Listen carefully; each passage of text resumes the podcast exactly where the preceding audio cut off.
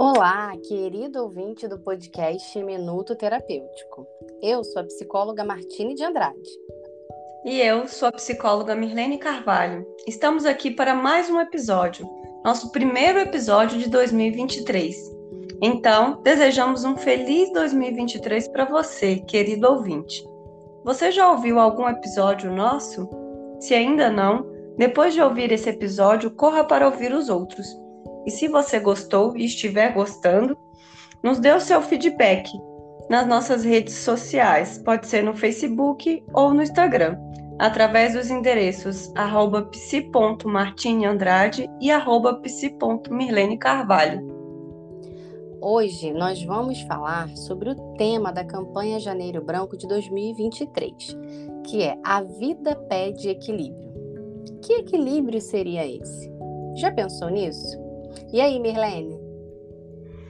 É, antes de falarmos sobre esse tema, nós queremos relembrar que temos um episódio falando sobre o que é a campanha Janeiro Branco. E também temos um episódio com Leonardo Abraão, que é o idealizador da campanha. Então, corre depois e ouça esses dois episódios. Assim você vai entender melhor o que é essa campanha.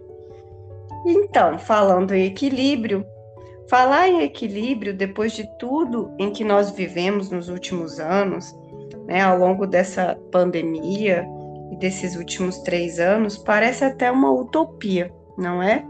Mas é possível nós mantermos, nos mantermos equilibrados apesar de tudo o que vivemos. Exatamente, Mirlene. Quando falamos em equilíbrio, algumas pessoas pensam, né, ou lembram é, dos malabaristas no circo, né, nos balabares, outros numa linha reta. Quando falamos em equilíbrio emocional, alguns pensam inclusive numa pessoa com máxima coerência, que nunca fala alta, que é uma pessoa sempre moderada, não é mesmo? Mas eu gosto de pensar sempre em nossa respiração e também na nossa atividade cardíaca.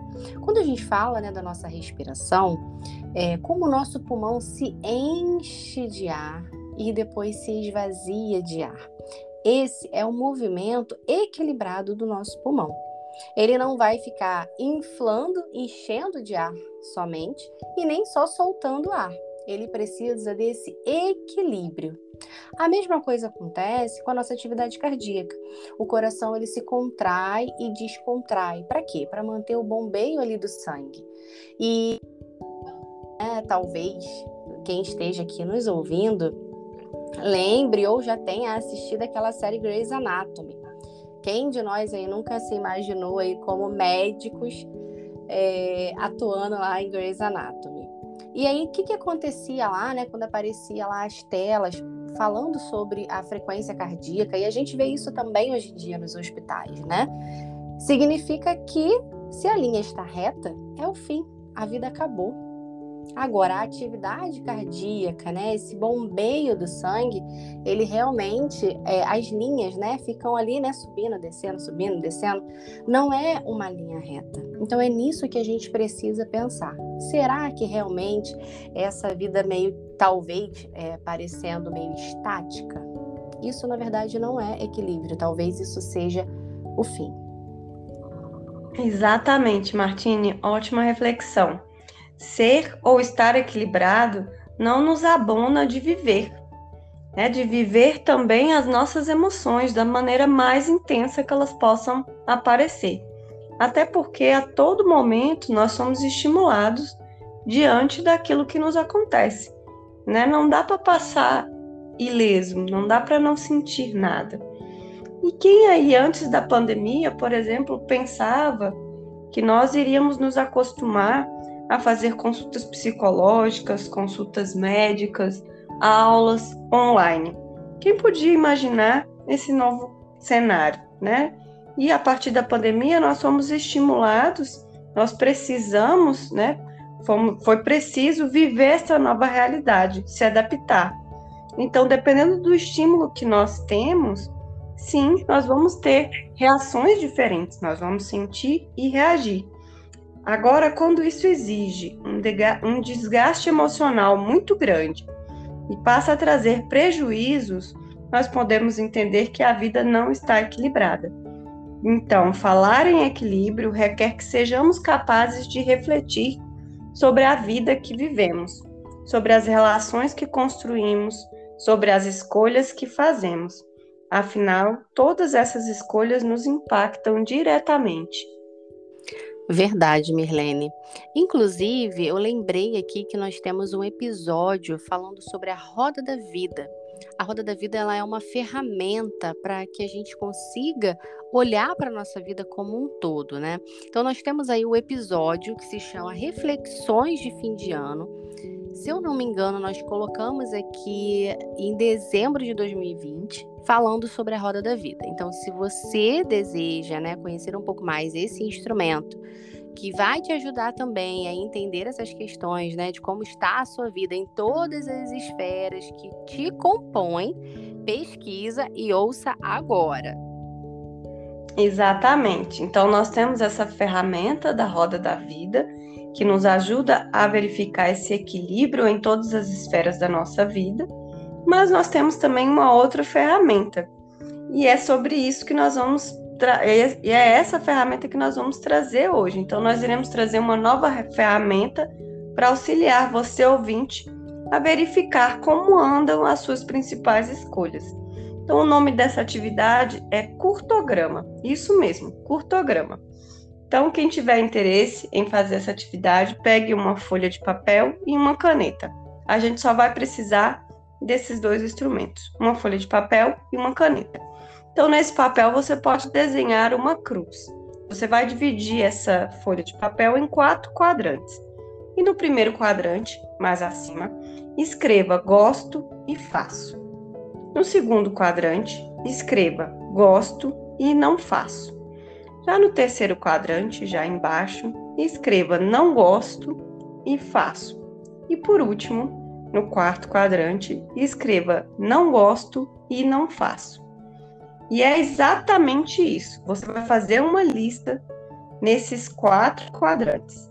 Você vai colocar uma lista em cada quadrante, colocando o que você gosta de fazer e faz.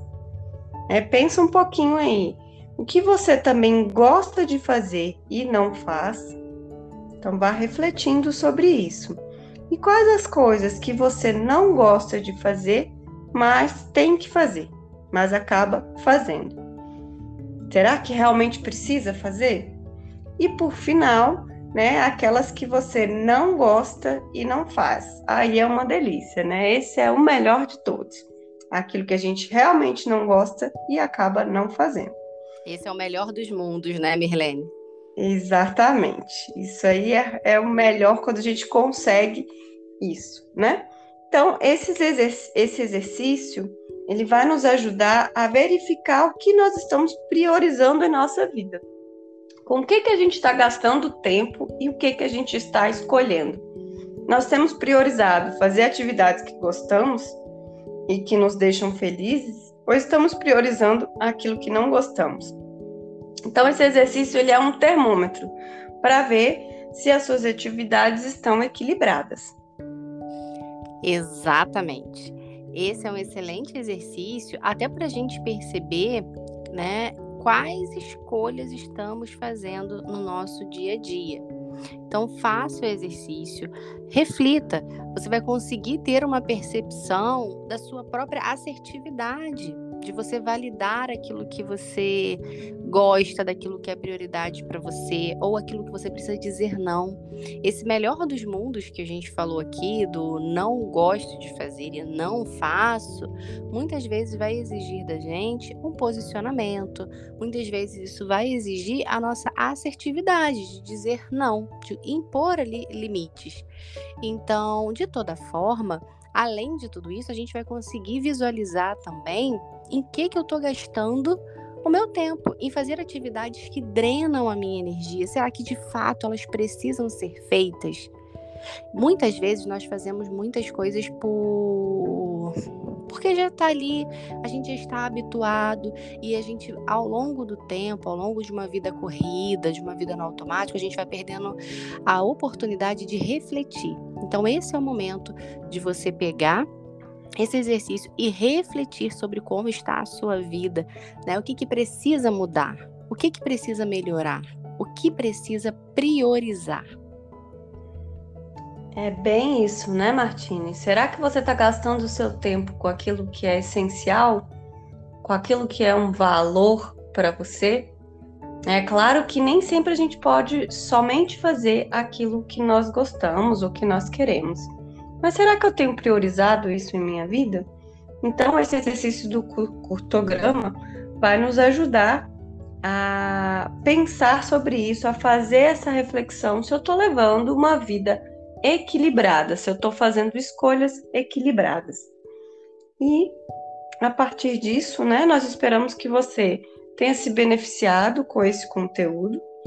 E se te fez bem ouvir, nós pedimos que você compartilhe com seus amigos que possam se beneficiar também. Mande o nosso link naquele grupo de WhatsApp, seja da sua família, seja dos seus amigos. E se você gostou desse episódio de hoje, nos dê o seu feedback nas nossas redes sociais, no Facebook e no Instagram, nos endereços arroba e psi.mirlene Carvalho.